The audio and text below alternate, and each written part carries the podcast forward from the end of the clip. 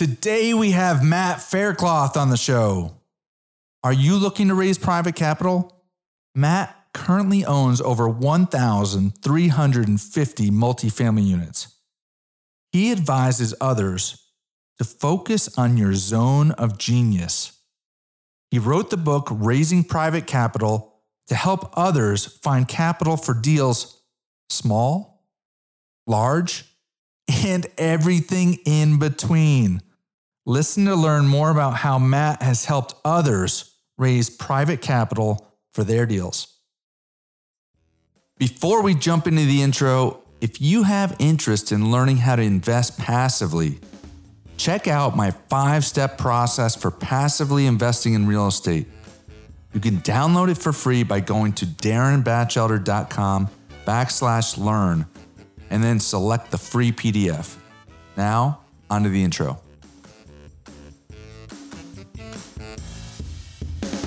Welcome to Darren Batchelder's Real Estate Investing Show. Each week, you will learn how to grow your wealth through real estate investing. Be introduced to the players that are getting it done and learn how you can get involved. And now, here's your host, Darren Batchelder.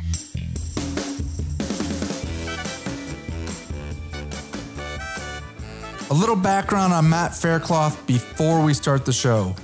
Matt lives in Pennsylvania with his wife and two young children. He studied engineering at Virginia Tech and then went into sales. He loves working with people and he advises that everyone focus on their zone of genius. He wrote the book Raising Private Capital to provide a resource and help others learn how to do what he did. He has tips for small deals, large deals, and everything in between. Now, onto the show. Hello, everyone. Today we have a very special guest with us here today. We've got Matt Faircloth. Matt, appreciate you coming on the show. Darren, it's an honor to be here. Thanks for having me. Absolutely. So, just a little bit on how I know Matt. Um, this is actually the first time that we're talking to each other, um, but I know of Matt from social media. I also read his book. He's got, and we'll talk about his book, uh, Raising Private Capital. And um, actually, I, I didn't mention this to you before we hit record, but I did see on Facebook today that he he and his wife are celebrating their anniversary. So, how many years, my friend? 16. 16 years. Congratulations. Yeah. That's Thank fantastic. You. That's yeah. fantastic. Um, well, I appreciate you spending the time with us today. Um, you know, first question typically asked is how many properties and how many units are you invested in? Sure. Uh, we've done, um, let's see, we've sold a lot too. Uh, we currently hold around 1,350 doors, uh, mostly multifamily, and, and also in there is an office complex that I just count how many offices are in the building um, and that so that that's where we are unit count wise. Um, property wise, that's something like seven uh, assets um, that are. The smallest one is a 300. The largest one is a 336 unit in North Carolina. The smallest one in there is a four family. That's a it's um, three apartments and a uh, storefront. Awesome, awesome. That's yeah, it. full full range, and we've done a lot of a lot of everything in between too. Fantastic. So, um, to start, maybe I know I know I read your book, and we're going to get into that. Um, but you know, how did you actually get into real estate? What was your background beforehand? Why did you even do it? Um, good question. I uh, I didn't know what I wanted to be when I grew up, and I, I was um, and that even went back into my teens. You know, like uh, when I was growing up, I knew I was good at math and science, and I went to a math and science oriented high school you know, like it was a magnet school. Um, and people are like, oh, you're good at math and science. You should be an engineer. And I said, okay, I'll do, that's what I'll do. Like I'm 16 years old and I have no idea what I do with myself. So I'll just do what the grown-ups say. And they want me to go be an engineer. So that's what I'll do. So I got into Virginia Tech because it's where I applied there because it's where one of my dad's friends went to college and he was a heavy pusher of the Hokies on me. And so I good, good engineering school, right? Great engineering school, great engineering school, a lot of fun, a lot of camaraderie, a lot of social scene. Exactly what I, you know, w- you know, wouldn't have changed a minute of it. Sure. Um, and, uh, and had a great time and got a great degree. But when I graduated, I didn't know I still didn't know what an engineer did. I just knew that it involved a lot of math and a lot of science because that's what I took. You know, thermo and physics and uh, all any kind of different level of calculus you can think of. I took right. So um, when I saw what an engineer did, and I met meeting field engineers that were these guys in factories or gals in factories that were just talking about how things got designed and efficiencies and operational stuff.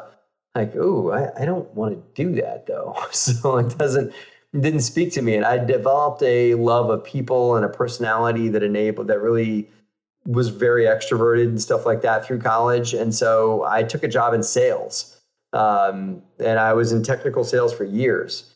Got very good at it. Uh, traveled around a bit and um, found myself in Philadelphia and met my um, met my girlfriend, now wife, who put Rich Dad Poor Dad in my hand. Oh, fantastic. That yeah. that book, man, has started out so many people. It's incredible. He was just on the Bigger Pockets podcast, and Brandon Turner said that to him. I was like, I have no idea how many entrepreneurs you created or people who quit their job because of your book, you know? Um, and I, most people I know, that's how they got started. They read Rich Dad Poor Dad, it changed their mindset on everything, and then they quit their job to because they just couldn't go back to work after reading that book. Right. You know. Right. Well, I appreciate that. So, so at that point, you're in technical sales, and you meet your, you know, now wife, girlfriend, now wife. How did you end up getting in? You know, deciding to do real estate. Well, it's just through. I mean, Rich Dad Poor Dad, Robert Kiyosaki in that book talks a lot about investing. Um, he's a big real estate guy, so that got sure. us into real estate. Uh, so we started attending a lot of local REIA meetings um, took a few uh, classes and stuff like that. So went that path while we were dating. Um, started buying rental properties while we were dating. Um, in that, so uh, so that that was a road that Liz and I went down, which was which was great. We're glad we did that. Uh, and then by the time that we had a few properties lined up, and I was living in one of our rentals, right, a few few of my old a uh, few of my friends paying me rent for the house I lived in, and that. Then when I um, when we got married, we figured out that it would be just a, a risk that we wanted to take for me to quit my job uh, at Ingersoll Rand, which is where I worked, to uh, to go and, and, and, start up our company, to, to start up a real estate investing business full time. And so I decided that was a risk I wanted to take, and I did, and it worked out. I mean, that's and that, that was 2005. Fantastic, fantastic. So, yeah.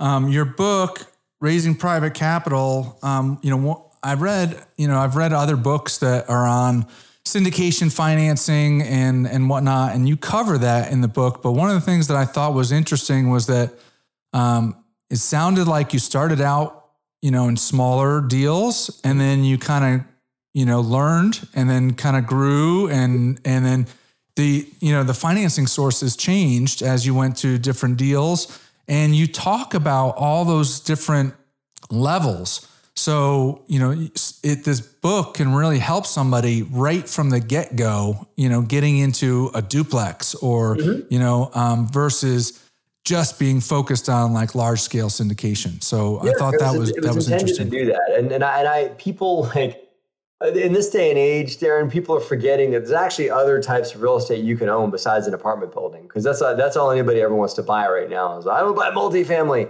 Well, you can actually buy a small single you can buy single families you can buy a small multi you can buy you know mid-sized stuff it doesn't have to be a 200 unit apartment complex it's it's it's you know complexes are apartment complexes are complex you know and little single family homes and onesie twosie deals are way more simple and you don't have a bunch of investors on board with you. You can just borrow the money as i talk about in the book.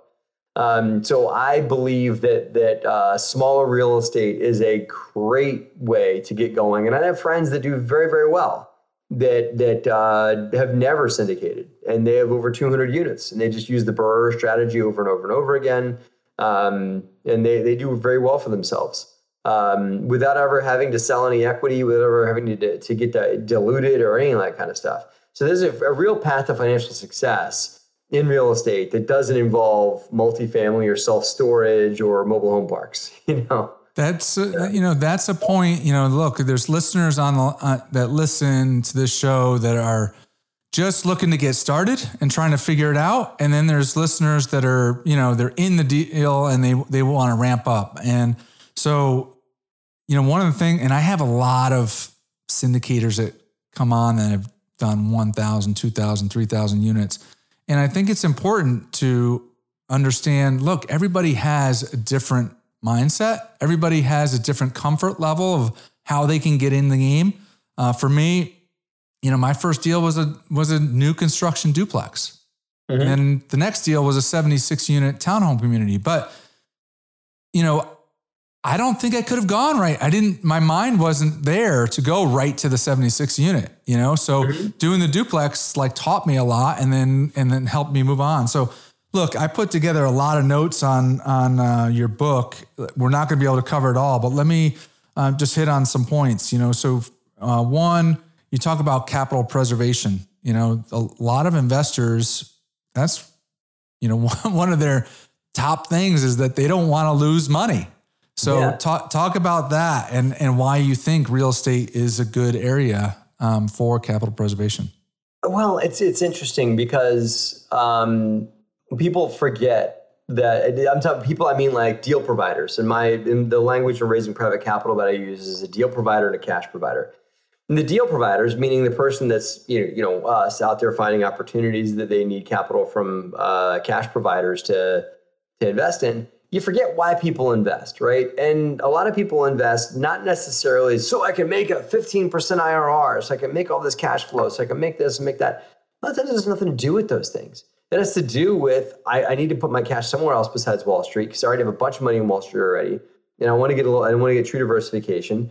A, I'm worried about inflation. B, right, uh, about the cost of a gallon of milk becoming a lot more next year than it is today, or a gallon of gas or whatever. Um, and the way around these things is to buy assets, buy not buy assets outside of Wall Street, and it's you know Robert Kiyosaki uh, 101. I mean, assets produce cash flow, and real estate is one of the best assets you can you can pick up out there. Which, to your question earlier, that's why we got involved in real estate is because it's one of the best asset classes you can invest in because of the tax advantages, because of the way and the means you can leverage it, because of all the different uh, benefits that it has. Um, th- that's why I think it's a great asset, and I think I love explaining that to our passive investors when they come in.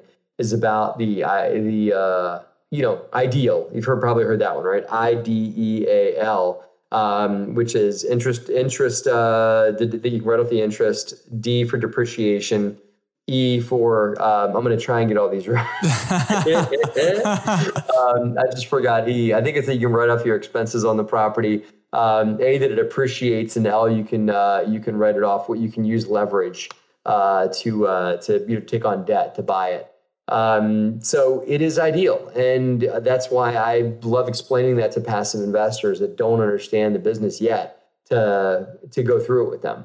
Yeah, I, I, you hit on two points that I think uh, that are different um, than, say, investing in the stock market that have huge advantages. One is leverage, and two two is depreciation. Depreciation, you know, is not a cash expense, but you get to uh, have a write off for it. And a lot mm-hmm. of people end up having a loss when they actually had positive cash flow.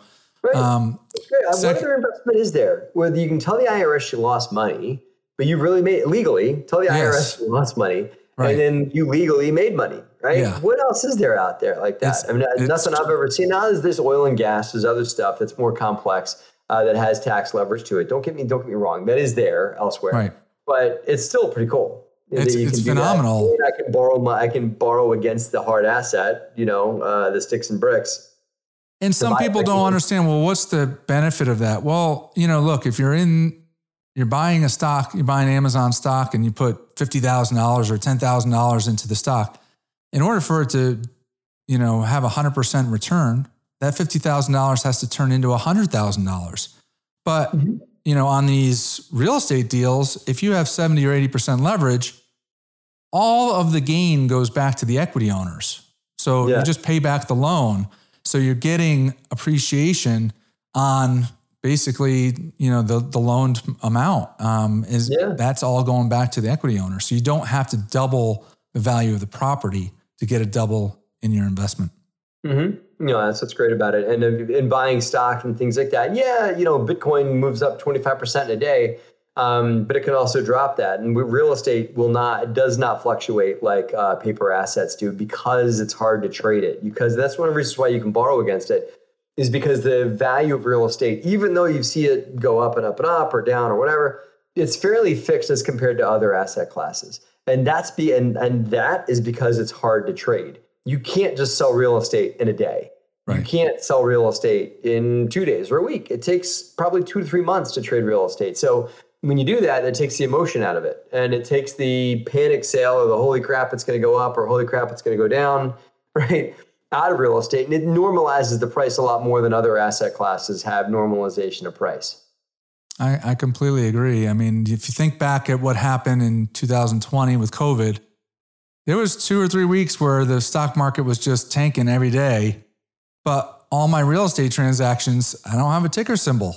So, you yeah. know, it's, it, it, I didn't see the valuation going down. You know, I knew I knew we were, we were going to have no some ch- some challenges, whatnot. yeah, you can't push a panic button on right. real estate and and dump sell it. You know, I mean, I know people whose closings got thrown out the window because of COVID.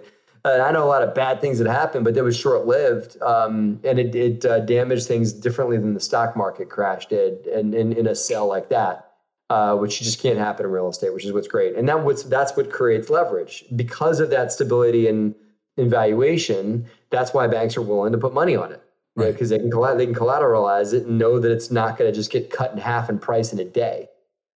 Uh, absolutely. So another thing you talk about in the book is, you know, um, when you're going out talking to investors in, in whatever type of transaction, whether it's a smaller deal or a larger deal, um, you know, people don't realize the money that they have available to them, you know, as investors. So talk mm-hmm. about, you know, you know, where do people find capital that they didn't know that they had that they can leverage?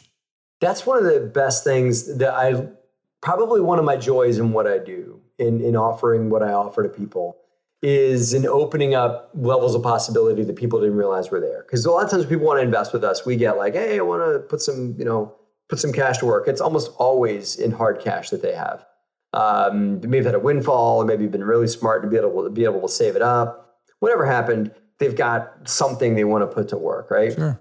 Um, and in raising private capital, I talk about the three sources of capital, which are cash, right there, uh, and then real estate equity, and then in retirement accounts. Um, and you know, a lot of America's homes are paid off, thirty percent of America's single of America's primary residences, not secondary residences, not rental properties, but 30% of America's single family homes are owned free and clear.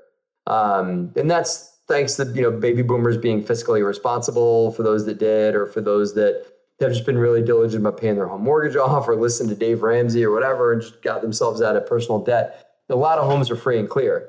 Uh, that home, that free and clear home, could be leveraged um, on like a two and a half percent uh, HELOC right now, home equity line of credit, and then that two and a half percent money cost of capital could get put into something yielding 9 10 11% and the homeowner gets to make all that yield spread it's the best piggy bank ever invented uh, being a, bar- a borrowing in, in a, in, a, home equity line like that um, maybe only second to a whole life insurance policy you know um, but it's it's one of those great ways for people to leverage something that they've paid down and built and make a great yield spread for themselves. Yeah. Uh, so let, us talk about that just a little sure. bit because, you know, the people that have paid, because that's one of the financial things that's talked about a lot.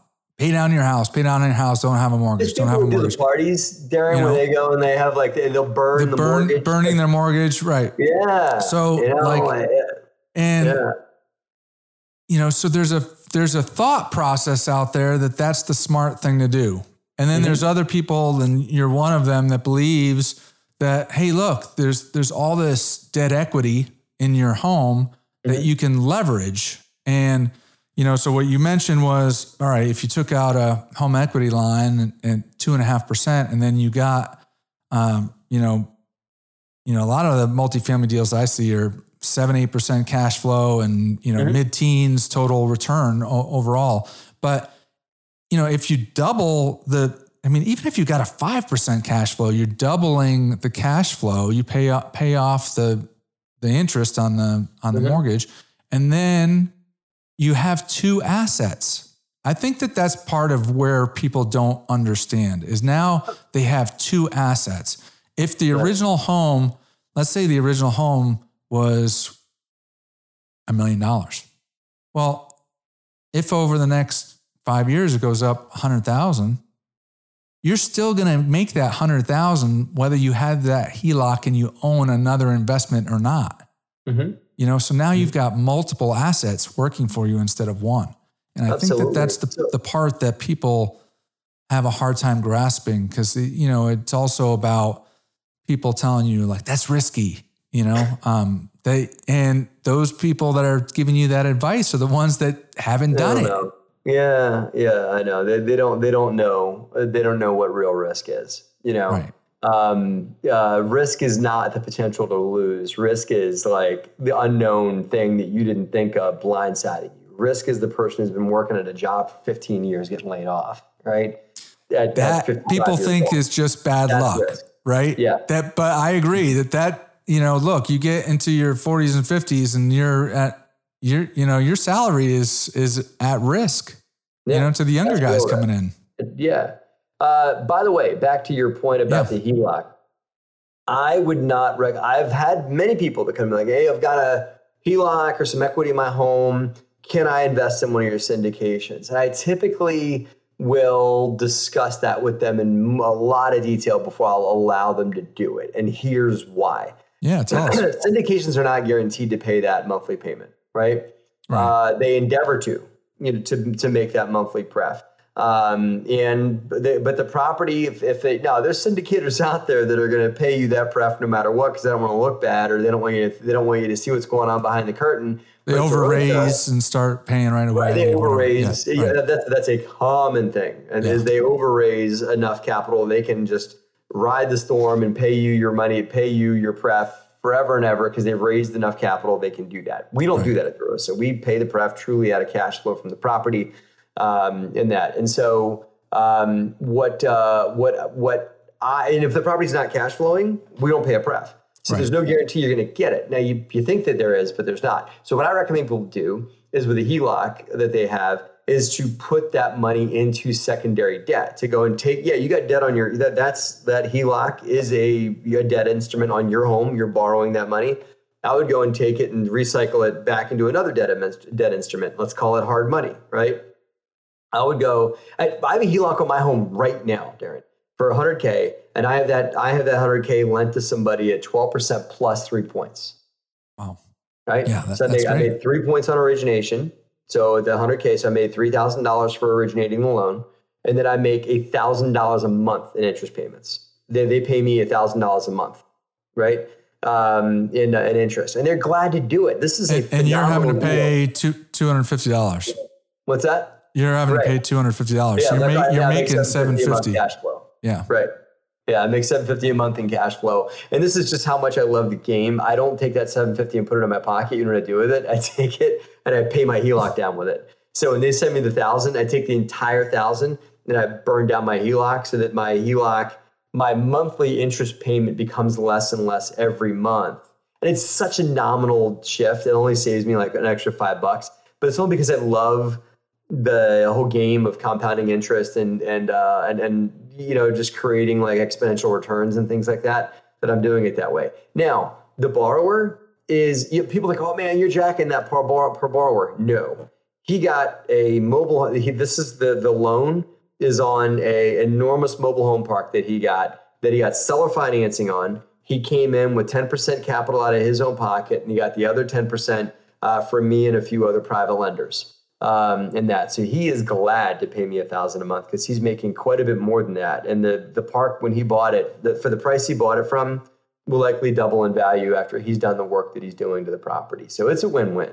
And Yeah. a bank wouldn't have touched the deal, you know. Um, but but it's it's one of those great arrangements. So I, here's and going all the way back to your original question. The reason why I like that arrangement is because he's under contract through a loan agreement to make me a monthly payment. I got to make a monthly payment too, right?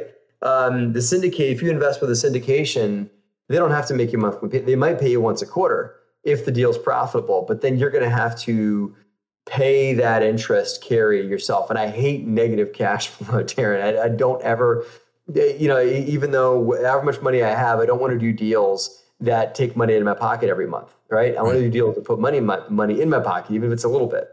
So I like that monthly payment uh, concept because I, if I've got to make a monthly payment, I want to get a monthly payment. Does that right. make sense? Yeah, you know? yeah, abso- yeah, absolutely. I think that uh, one of the things you said too is is look having the discussion with the investor and understanding yeah. their financial situation. Some people are like, look, that positive cash flow is very important. I need to know that if I move this stuff, you know, pull out a home equity line, I'm going to put it into something that's going to give me that monthly you know, monthly positive cash flow. You want to make other, sure that it's coming from what other people may be like, look, I'm I like the idea of of having a long, a bigger return, and I'm you know this really isn't a big piece of my portfolio, and so I think it makes sense to you know, do a syndication. And I mean, if, tell me that. And you know, like, and I, I might have a few months that I'm out cash flow, but then all of a sudden I get distribution after three months or six months and that pays it back. Yeah. And I'm, I'm fine with that. There's people that are crazy negative cash flow zealots like I am that are going to be like, Hey, Matt, you telling me all I got to pay is 250 a month to maintain this loan here. And I can take that money and put it into your deal and I can put a hundred K in and probably make you know, a lot more than 250 a month, right?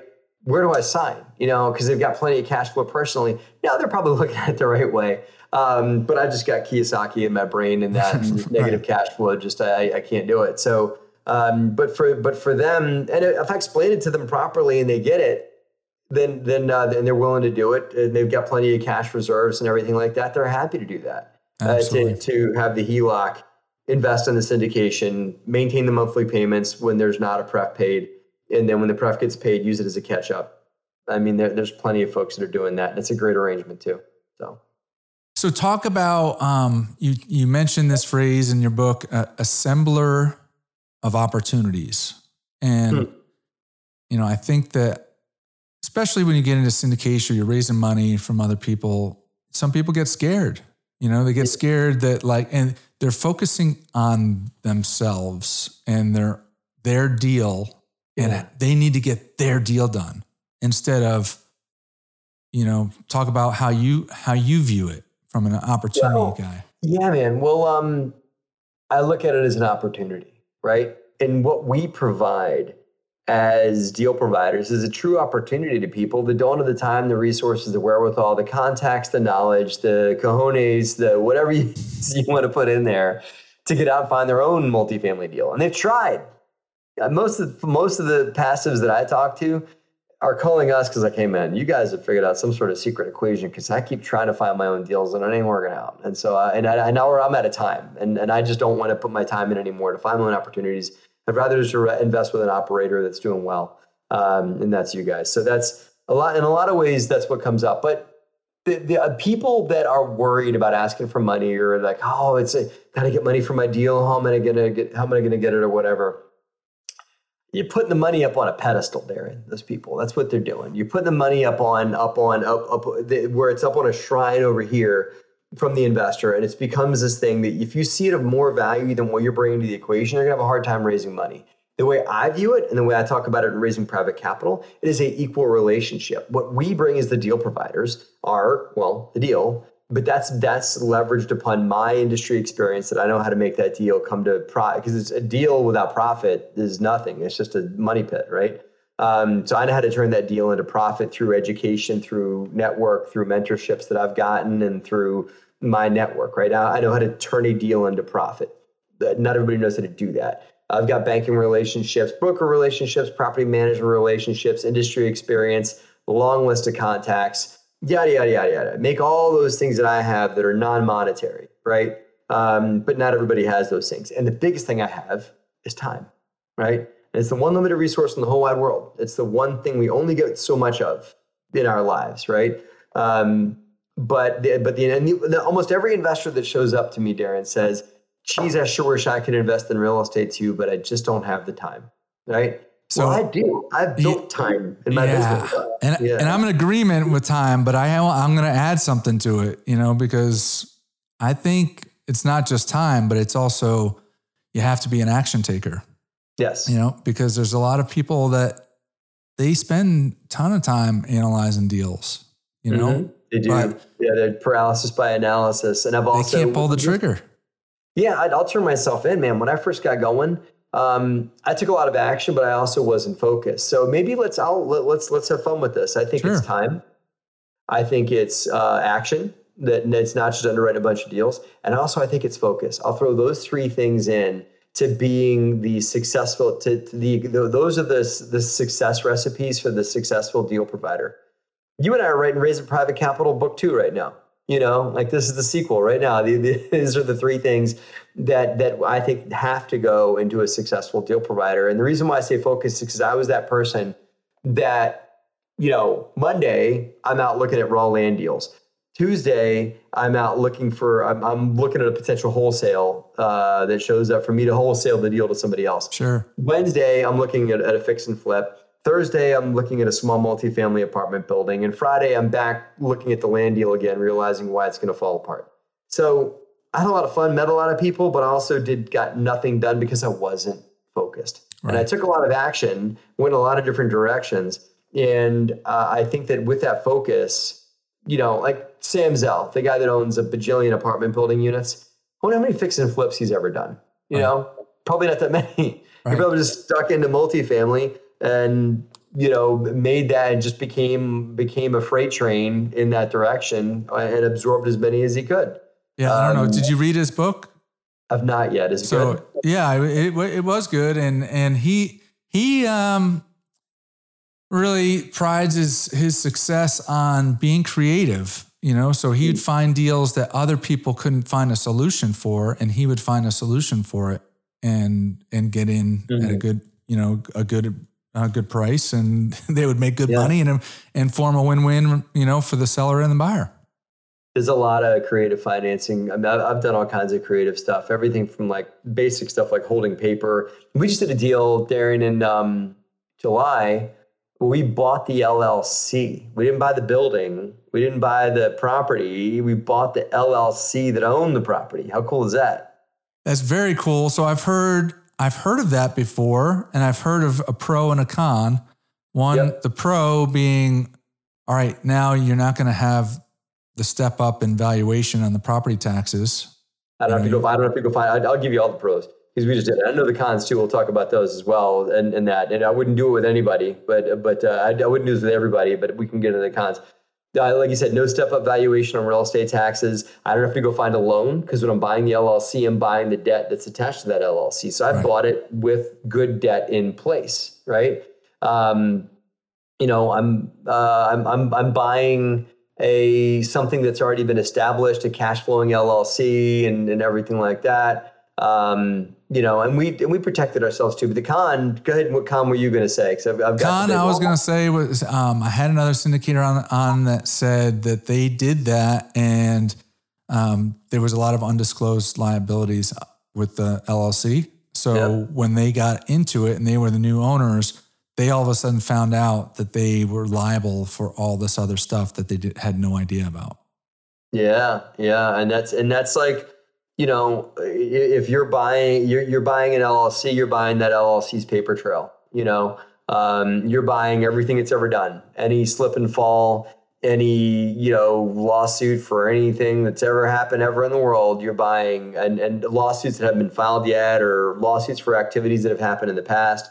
Um, and so that's why you don't see this done all the time. But in this instance, it made sense. And that here's why. Here's my silver bullet, right? The seller is our property manager. Yeah. So you knew Right. you knew them very well. They ain't going nowhere. You Right. know, I mean, they're, they're, and they're a big company. Like they're a big multi million dollar company that can afford to pay claims. Now, to your audience, here's a little, you know, if you're going to buy an LLC, what we did was uh, we put a indemnification clause in our contract that said they had to indemnify us against lawsuits up to a certain period of time from closing. Right? It was years, right? Multiple years in time. Um, and you got to make sure they've got the the pockets to indemnify you against something significant because you had a five thousand dollar lawsuit on a big apartment building. Okay, there's worse problems. But somebody shows up with a big six figure lawsuit or something like that. You got to make sure that the seller um, has the pockets to indemnify you, meaning like to step in and defend you. You could also reach back to their insurance company uh, and that kind of thing as well. So eyes dotted, eyes dotted and T's crossed. We had a relationship with this person. Would certainly not do this with somebody off the street. Right. But going back, there are a billion ways. That's the thing I love about real estate is I'm like a creative type, you know, and I like to just you know let my creative juices flow. And that's what's great about real estate is it's not a cut and dry, plain Jane transaction. It's all there's a lot of creativity uh, that comes into the real estate world, uh, which I think is weird. I've only been in the real estate world for about three, three, four years, and people talk about real estate being creative. I'm like, really, num- it's like numbers, and it's just that. But people yeah. will look at deals differently. They they look at you know, okay, hey, I'm I'm going to change this property in this way, and another you know buying group may look at it completely different. And this is what I want to focus on. So. Um, yeah, it is. It there is definitely creativity in it, and figuring out the right loan and the exit strategy and all that. Um, Hey, talk about you mentioned automating your business.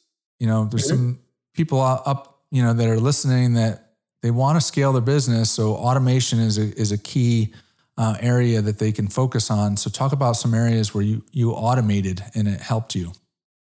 I gladly, um, and I think that I mean this book's kind of I don't want to say it's fallen out of favor, um, but it doesn't meet a lot of today's new uh, entrepreneur. I say this with love. A lot of our millennial friends out there, um, it doesn't match a lot of their desires. And that book is called The E Myth, um, and uh, and that's because the E Myth talks about like, and this my wife and I like built our company based on the E Myth, um, and that, and, and it's still a great book but it, it actually means that the, the, the, reason why a lot of people don't like it, or, or I, I, don't think a lot it's, it's being applied as much as it should be, is that it, the E-Myth calls out that you're supposed to do all the jobs in your company yourself um, before you go and sub out or automate these things, and just put the hat on, try it, figure out the role, um, and then build a protocol around it, and either you know uh, hire it out or try and eliminate it altogether or do something to optimize that position. And just, you know, just because not everybody's as uh, zealous as you and I are, I guess, uh, that they don't want to do everything there is to do in their company before they push it off to automation or hiring things out, right? Yeah, um, there's a lot of people that have the the viewpoint, which um, is, you know, who not how, like yes. who, you Great know, who should who should you hire? You know, who can you, you know, um, a lot of people are leveraging VAs, you know, a lot of different VAs to to do tasks that you know are um, tasks that would bog them down, and they can well, focus on higher return opportunities. Yes, but let's underline the last thing you just said, right? That so they can focus on higher returning activities. And the E Myth talks about, yeah, understand the books of your company enough so that you can hand it off to a bookkeeper with a well written protocol so that you can get out and be the entrepreneur, which is focusing on growth, fixing problems, and growing your company, right? That's what you're really all about. There's some people that are automating so they don't have to work, you know, oh, right, right. Um, that are automating because so they can so they can just be lazy and just not have, not do anything, right? Right. Um, I believe in automation so I can live in my core genius, to speak in the Dan Sullivan strategic coach language, yeah. right? God given talent, whatever you want to say, right? What I'm put on earth here to do, you know, my purpose. So right. if I can live further into that because of automation, uh, then I'm going to live a more successful, more fruitful, more profitable, more enjoyable life by doing what I enjoy doing, right? Um, not so that I can sit on the beach and drink mai tais or not work or whatever it may be. There is a there is a not working myth, right? Right. That's that's prevalent with the fire movement and everybody else that's out there in the world. Um, that, that there is a desire at some point to not have to work at all. I'd rather work, you know, as much as I'd like to, but only do what I'm only do my core genius, and I'll put in you know as many hours a week as I as I choose to put in if it's in my you know, in something in something that I'm great at, not something that I hate. I think, people a, people confuse that. They, don't, they, don't, they just want to they just want to do what they hate. What right. they'd rather do is something they're great at. They don't want to not work. They right. want to do really what what productive people want to do is to do something that that I'm here to do. I'll, I'll gladly talk about all the automation we've done too, and I can talk you through that. But I'm sorry if I'm tangent. tangent no, I mean I think it's great because like just yeah. the word retirement, you know, like yeah. re- retirement. You know, I I you mentioned um, whole life policies and leveraging that, and and I had a life insurance guy. I, you know, I I set one up a few years ago, and and um, he's like, when do you want to retire? And I'm like, you know what, with this multifamily thing, with this real estate thing, like I don't really want to. Like, I don't, you know, maybe I'm just going to be doing bigger deals and, you know, maybe fewer, fewer deals, but yeah, like, why not keep your brain working and why not help other people grow their wealth and teach other people how to, how to do it? And, you know, whatever floats your boat and whatever gets you charged up, you know, yeah. um, your core genius that you, you talked about, you know, you know what, Darren, I don't know any happy retired people. Right. I don't. I know a lot of retired people. I do, and I and and and, uh, and that. But the ones that I know are not happy. You know, um, because you lose purpose that way. And unless you've got a real big purpose, you can put yourself back into once you retire. Then uh, whatever that is, your grandkid, your kids, your grandkids, family, woodworking, uh, you know, watercolors, whatever it is. If you can get fulfillment from those things, perhaps um, but the problem that a lot of retired people have is they end up unfulfilled because people it's a, it's an awful people don't want to say this, but there is there is opportunity for joy and fulfillment from work. yeah, and it's okay um, if you're if you're operating in your purpose and your core genius, whatever that is, then then you you will get fulfillment from it, and it's okay that you are. And I don't know if we're I don't know if we're meant as a species to not work to not be doing anything is your body thinks, okay, time to die now. Like I'll just I'll just fold it's up. It's so interesting um, because I'm the, not being utilized anymore. I will I, I, I, I will take this uh, this empty shell of skin and put it away. You know, I would not not need not required anymore. The you know? concepts of you know financial freedom and time freedom are are just bantered about, and that's what a lot of people are chasing. You know, but. Mm-hmm we got off a little bit on a tangent, but I think it's important that look, you do those things so that you could spend time on the other yeah. the stuff that you really want to. And hopefully yeah. part of that is um you know is giving back, you know, to uh, yeah. helping others um, learn down, from man. your success. You reach, the, you reach the mountaintop, throw the rope down. Yeah. You know? And so um, you wrote, t- talk about why, why'd you write the book? I mean, writing a book is a lot of work. You know, it's a lot of work. It's a lot of time. It's a lot of effort. You know, I'm, la- I'm laughing. I'm laughing, uh, Darren, because I had no idea how hard it was going to be when I did it. Because I had no idea. I didn't think like BiggerPockets is like, hey man, you want to write a book? I'm like, yeah, I'll write a book. Fine, that'd be great. I'll write a book. how hard could that be? right. um, right. And I used to write. Uh, I, I, I, still do sometimes write articles for them and everything like that. And um, they're just a great company to work with uh, in that. But I had done a lot of stuff with them in, in the past, and they're like, "Hey, we really like to see you write something," and all that. It's like, "All right, cool. I'll do. I'll, I'll write that. I'll write a book." And so that that was that topic. Raising you know raising private capital was the topic that came up, and we had a bit. By the way, when you write a book, the name of the book is the last thing that happens, right? So for the longest time, that was just called Matt's book, you know. and then when we when we finally went down, the whole thing was drafted um, th- that's when raising private capital, the name came to the top, right?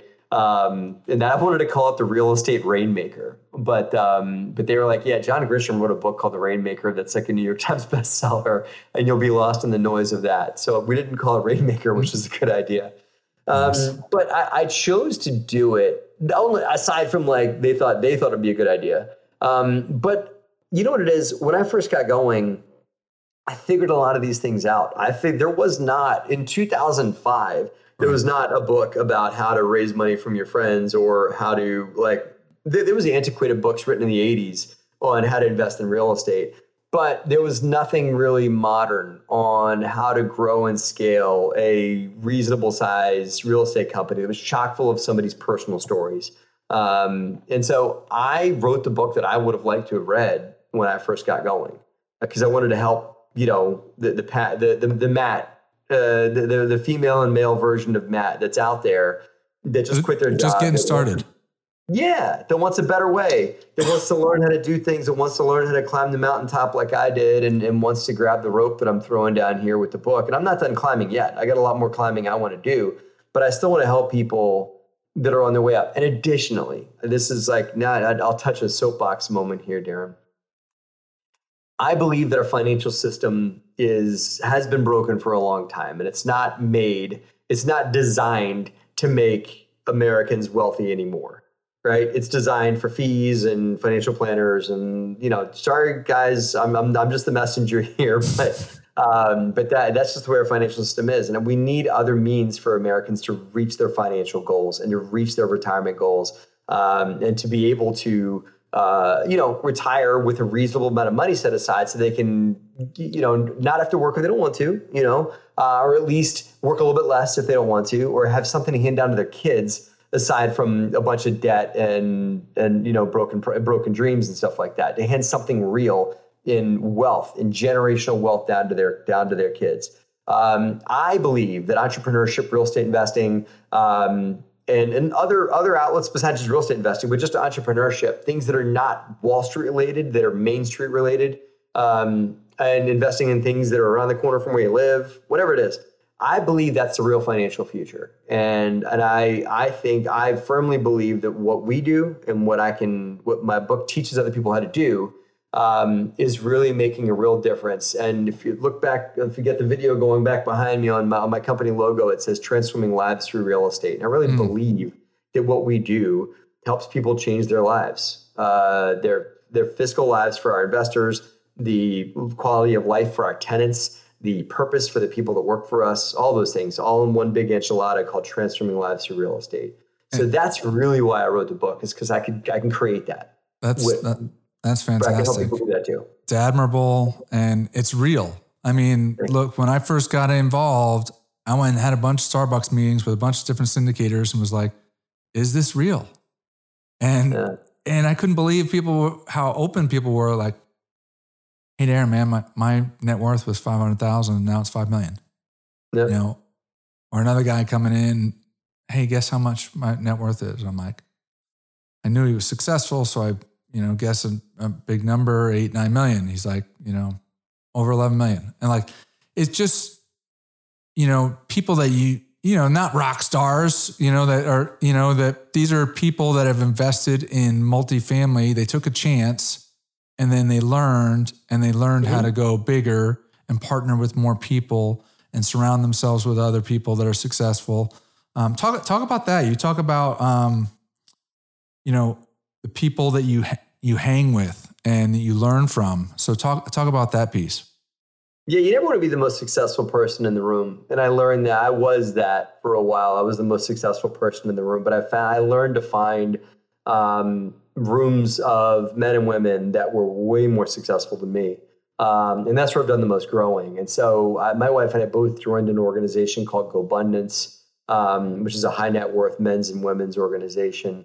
Um, and that I, uh, I, I tend to gravitate towards people that are a little bit off the beaten path. Let's say, you know, people that have learned the uh, observe the masses and do the opposite, or kind of like if all the fish are swimming to the left, might want to try swimming to the right um, kind of things. So I, I've learned as I can to surround. I mean, obviously, I have people that I just hang out with, but uh, but the people that I really learn from, that I try and like you know surround myself by as best I can, are people that um, just have tried on different things, risk takers.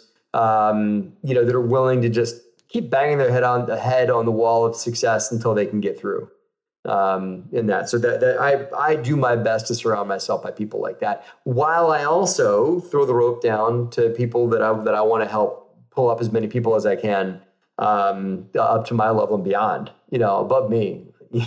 Absolutely. So it's, yeah. it goes both ways, right? You're helping the next guy, and then hopefully you're putting yourself out there where you can learn from others. And you know, I was going to ask you, well, where you know, where do you meet those people? But you you talked about it. You said you joined, you know, GoBundance, a high net worth individual um, group, and there's all kinds of different mastermind groups out there um, that mm-hmm. you can get involved with, and and for the you know many times it's a financial investment, right? To to get involved with one of these groups. They um, almost always are because that's right. That's a, that's the way you you make sure people are serious. Um, They're accountable. They they get they pay money. They're gonna they're gonna take some action. Hopefully. Um, yeah. And so now you're surrounded with other people that have done things that are bigger than what you've done, and yeah. um, that you know so it become one idea can way way way more overpay for the, whatever it costs to join, right? Yeah, and, that, and people don't realize that. And now, like, well, why would I pay ten thousand dollars, twenty thousand dollars, whatever, to be a part of a mastermind or whatever? You don't realize, man. Like with one with one change of mindset, if it can increase your cash flow by that much per month, or create or increase your net worth by a hundred x of that number. But um, is it um, guaranteed? No. That's the is. thing. There's some people that want that guarantee, right? But what is, you know? Right. Like what what is guaranteed in life, man? I mean, like death and taxes, that's about it, you know? I mean, but I can tell you that by the track record, all I needed to hear for something like GoBundance, whatever mastermind you refer to, give me a few people that are members of it. And, and they'll tell you, yeah, man, listen, this ain't gonna be easy, but if you apply the principles you get here and work really hard, you'll get 10, 50 10, 10 to 50x success of what you of what your investment is. That's all i need to hear. Okay. So you mean if i work it it'll work for me? Okay. I'm in.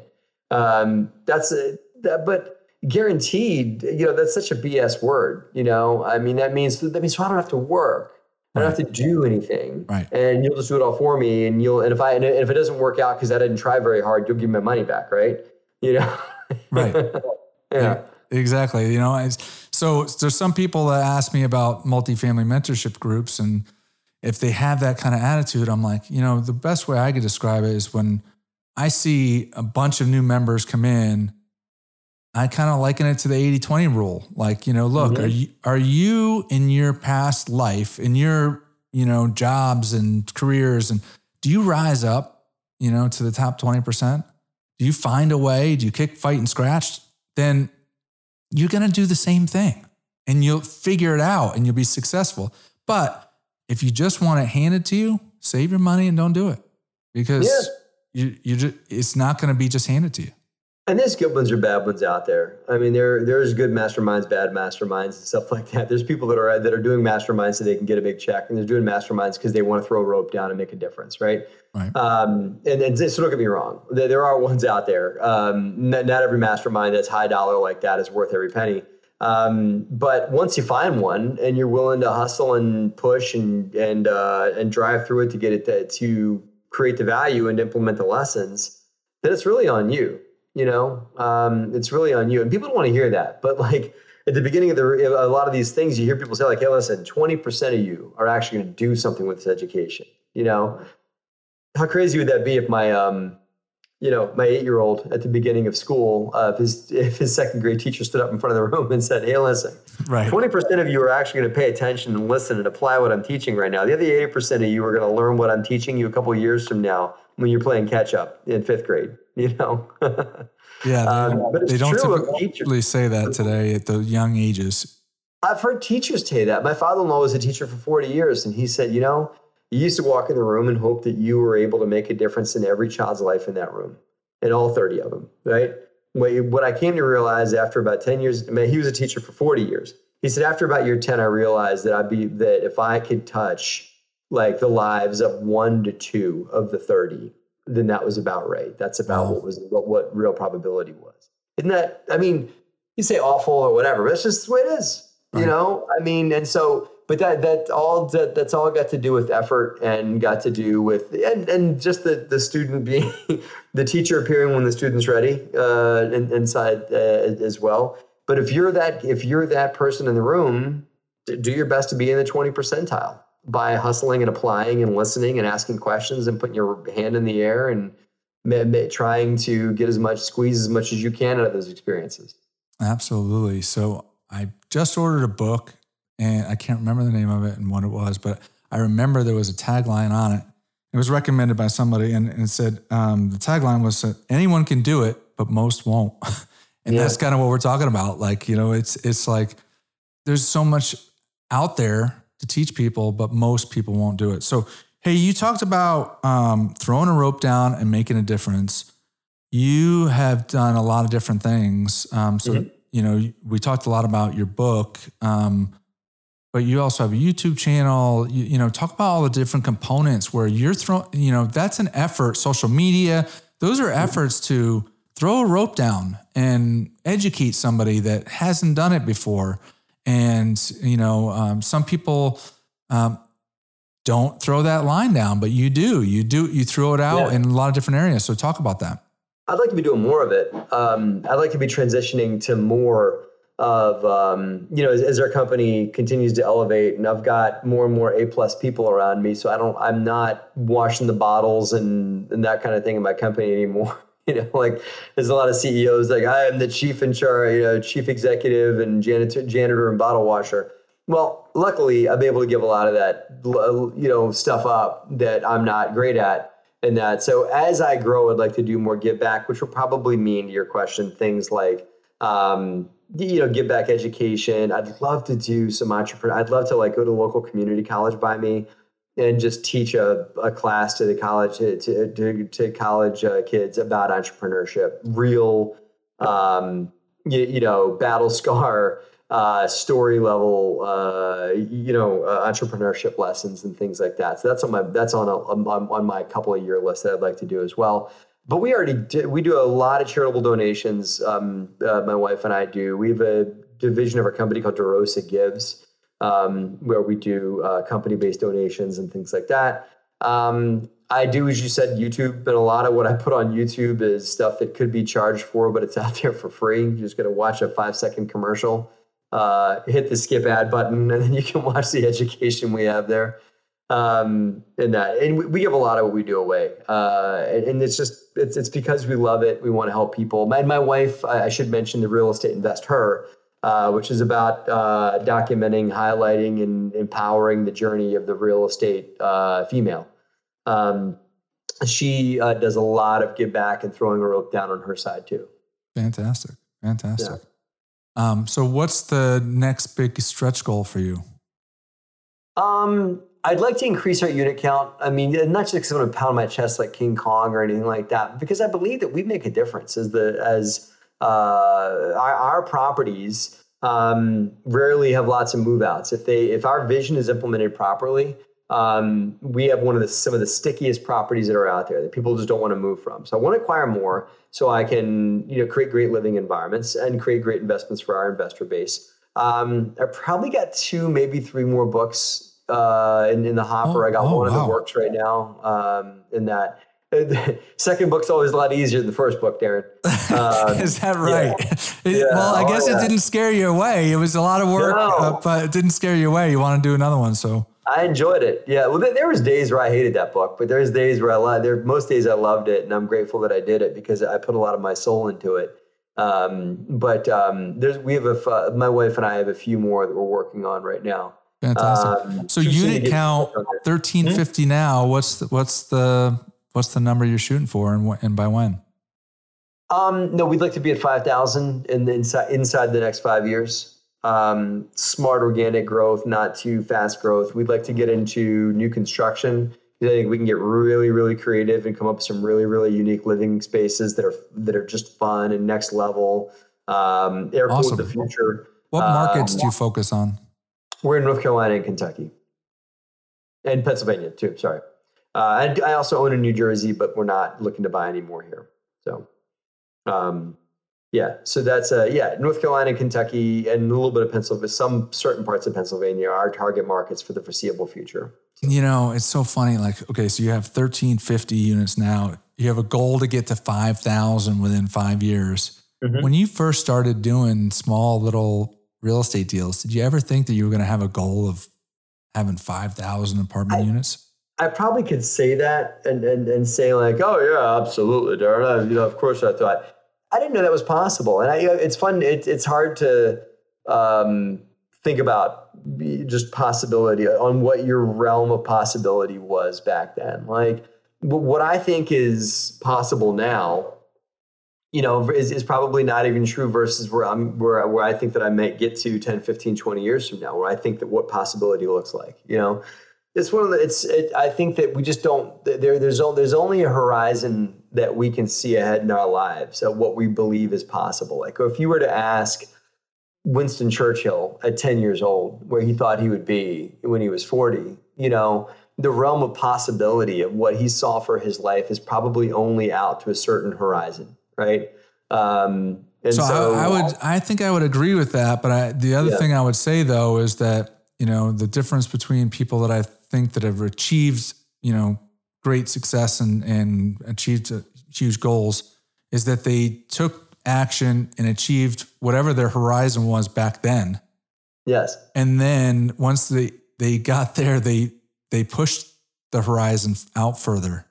Yeah. To a new At some goal. point, they realized, and they could have been a different person earlier in life. Winston Churchill maybe wasn't the person at ten years old that he that he was, in, you know, when he went uh, later in life, right? But the uh, the point is is that at some point I made the decision, and I was not always like this. At 10 years old, I didn't know I would be doing what I'm doing now, right? Or that I would be like trying as an entrepreneur to try and build and create this thing that's that's larger than me. But at some point, I decided to. And at some point, I decided, you know, I'm going to take this life called this life card I've been dealt, and I'm going to take it for a whirl and try as hard as I can and do my absolute best and believe in myself and not allow setback, not to call setbacks failures and to not quit, to just keep going. And I've had so many times there, and I've had my teeth kicked in, I've been knocked down, I got back up. And it's when I made the decision to do those things and to push as hard as I can and grow as hard as I can that that that possibility horizon that I'm referring to got a lot wider all of a sudden. I'm like, well, I guess I could do that. I guess I could, you know, buy a you know, 200 unit apartment building. Oh, geez, I just bought a 200 unit. And I guess I could scale to a thousand if I wanted to. And then I've done that, you know, and we're over a thousand now. It's like I can see where 5,000 sits from right. where I'm standing. I mean, do I see where 50,000 like Sam Zell level is from where I'm standing? Is that inside my event possible, my event possibility, my possible, you know, possible sure. horizon? No, not yet. But it, it, could be if I grow and expand to that point. I mean, it's not my desire right now. Right. Um, but I think that I'm going to keep doing as you keep referring to, keep taking action, doing my best, and uh, keep looking to become a higher version of myself each day and each year. And and let's see where it goes from there. And and that's the best I can do. And people forget that they want to just do one deal and smack it to the. They want to hit a grand slam home run their first swing at the ball, and don't realize that major league baseball players strike out 70% of the time. The other, the other thing I would I would say is yeah. like, look, when you were first starting out, you were probably focused on what, what what's your wife's name? Liz. Liz, you you were probably focused on building the wealth of you, you know, for your family, you and Liz and your your family. And mm-hmm. then as you became more successful, you know, you started throwing the rope down.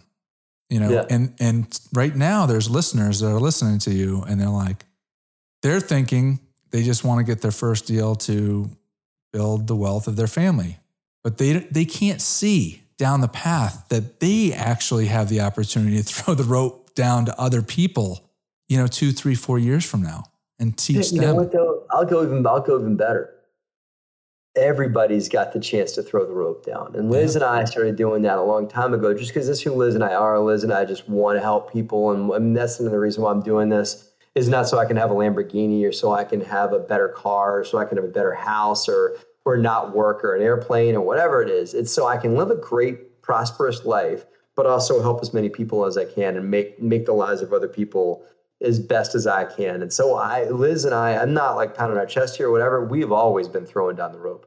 Um, let's see, two or three weeks after we got married, um, uh, Hurricane uh, Katrina came through um, through New Orleans and ravaged New Orleans. Right, we went to New Orleans for a week. Uh. Liz and I did right after we got married. We two we're like two broke twenty somethings, you know, um, and we went and found a way uh, to go to New Orleans for a whole week, and we just covered ourselves in spackle every day, spackling up people's houses in the uh, in the Saint Bernard Parish, Good for uh, you, and everything like that. So everybody's got a chance to throw the rope down, and whether you've got the opportunity to write a big check or give some of your time or just give some attention to someone who needs it or whatever it is we've all got something to give and i encourage everybody to give give give what you can. Doesn't always have to be a check. Right. That's, Give what that's you got. a great, great, great, great, great point. Yeah. Um, hey, what do you like to do outside of work? Um, I used to make wine. I'd like to get back into that, but I moved to a new home. And in my new home, I don't have neighbors that are into making wine. I used to have winemaking neighbors when I lived in New Jersey, but we moved to Pennsylvania and I've yet to meet good winemaking people. So I'd like to get back into that. That was my hobby for years. I do a lot of physical stuff like taking care of my body, um, you know, running, biking. Um, you know, I do a lot of outdoorsy, outdoorsy stuff with my family. I ski in the wintertime. Um, Where do you ski? Up in like Vermont or Pennsylvania, so we go to we go to the poke. We go to like little, uh, you know, um, goosebump mountains. Yeah, uh, yeah. I grew up in Connecticut and we would go up to Vermont and it's, uh, You go to the good spots, yeah. Well, We it, it's they're great mountains, but it's you know it's cold and it's Yeah, like boy. it's typically man-made snow a lot, you know, that is blowing on you going up the trail. Versus going to Colorado, Utah, you, you can get spoiled, you know. Yeah, no, I've been Um, out there too. I've skied. Uh, I've skied a few spots in Colorado. I've skied Canada too. Um, it's incredible. You can't. I mean, you know, that's where that, that's where skiing is, is, is real, but it's good enough. Yeah. Um, and I'm trying to get my son into it and everything like that. But the bottom line, Darren, I spend a lot of time with my family, uh, my kids. I've got a seven year old and a four year old. Um, I, I called him eight earlier because he turns eight in like a month, and he's already rounding himself up to eight. Like when you when when you ask my seven year old how old he is, he his full sentence is "I'm seven, almost eight. Know, that's how old he'll tell you. That's So, great. I, one of my biggest hobbies is spending time with my kids. Fantastic. So, uh, Hey, how, if somebody wants to reach out to you, what's the best way to do it? Everything is on my website. The book that we talked about, the uh, any type of education that we offer, links to my YouTube, links to my wife's uh, podcast is all there at derosagroup.com, D E R O S A group.com, derosagroup.com. Fantastic. Well, Matt, appreciate you spending the time. Uh, listeners, I hope you enjoyed that one. Until next week, signing off.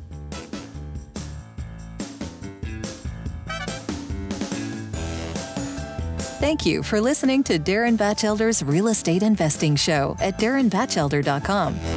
If you liked the episode, please provide us with a five star review on Apple Podcasts or your podcast platform of choice. If you already provided us with a five star review, then thank you, and please share the show with a friend.